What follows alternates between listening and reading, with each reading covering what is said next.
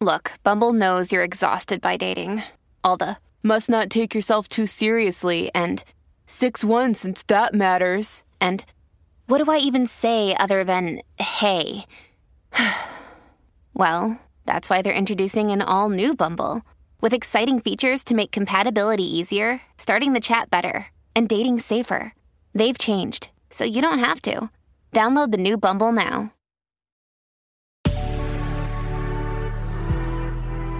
Good risings. I'm Jackie. And I'm Brian. And this is Grateful Grains. This week, we've been talking about relationships. Monday, we discussed what to look for in a partner. Tuesday, we discussed where to find a partner and how to introduce yourself. Wednesday, we talked about the dating game, playing it cool versus overdoing it. And today, the logical culmination, we're talking about longevity. We're talking about how to make it last. We're both very married, very happy, and very lucky in this way. We're very, very lucky. We've got the partners we've held out for. We've got the relationships we worked for. And I can definitely say it took the previous relationships for me to find myself ready for the kind of relationship I'm in now. This level of commitment, my children, all of it came when I was ready for it. I didn't rush it. Right. I've been married for 12 years now, and I feel super comfortable sharing my advice on this subject because it has been very well tested. And by the way, I know one day I'm going to look back on this and 12 years is going to feel like the beginning. Exactly. It's so true. Let's get into it. Okay, so this is something I definitely think we need to talk about. Embrace yourself because it is not all rainbows and butterflies. So, we pick up a lot of things throughout life in a lot of different places. And personally, a lot of my foundation in relationships comes from church. It's a lot of stuff that stuck with me, even as the religion has sort of fallen away. I differentiate religion from spirituality these days because they're two totally different things. But one specific thing that stuck with me over the years is this idea that feelings are not love. True love cannot be rooted in emotion.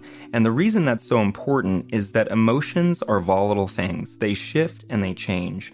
Emotions are completely susceptible to external sources. People get angry, people get sad, people get hurt. Honeymoon phases end. So if your version of love relies entirely on a feeling, you're in for a bumpy ride. Let's just get on some common ground here about the fact that you're not in an abusive relationship.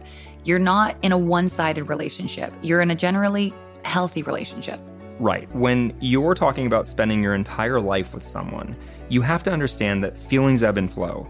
I'm not saying that you should ignore feelings, especially if there are major external circumstances causing you to feel less than ideal for an extended period of time.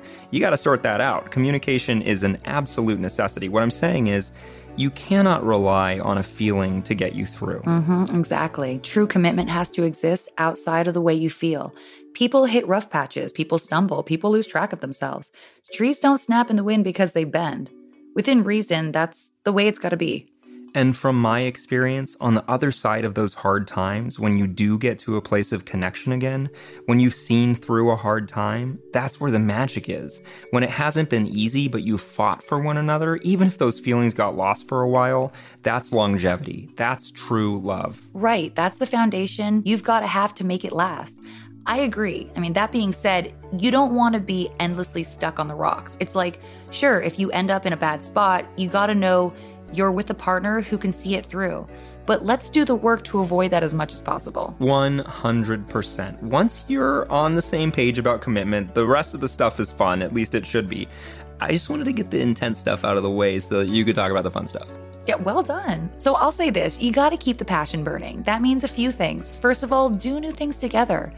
Go to new places, surprise each other, go on little adventures, even if it's just a hike. I have two kids, so my husband and I, we make sure every month we have like a nice hot date night. And during lockdown, when everything was closed, we still made sure on Fridays to do something fun like cooking, or we put on a, a YouTube and we learn how to salsa dance.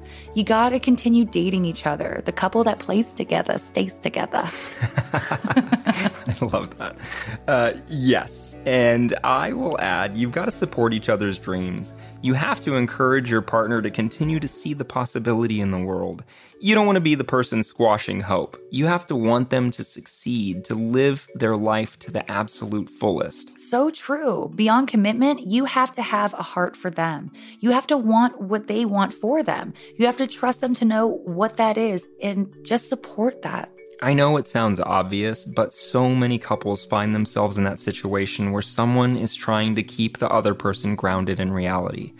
I'm not talking about people being reckless financially or anything like that, but if your partner has always wanted to write a book and they're trying to find the time to do that while also working a full time job, help with that. Sit down and sort out a plan where they can find the time to do that. Yeah, I love that.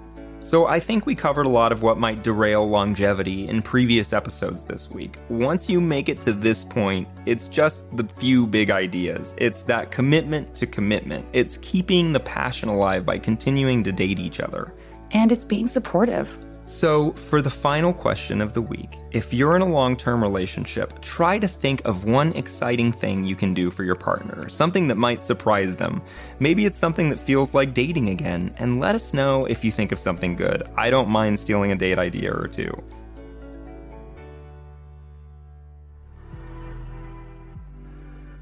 You can comment or message us through the Good Risings Instagram page at Good Risings and you can find me at Jacqueline M. Wood underscore one. And you can find me at B McMuffin. Thank you for listening to Grateful Grains. If you enjoyed this episode, be sure to check out the other Good Risings offerings available in our feed. We will see you on Monday with a brand new topic. We cannot wait. Until then, remember, a better tomorrow starts with today. Good Risings is presented by Cavalry Audio.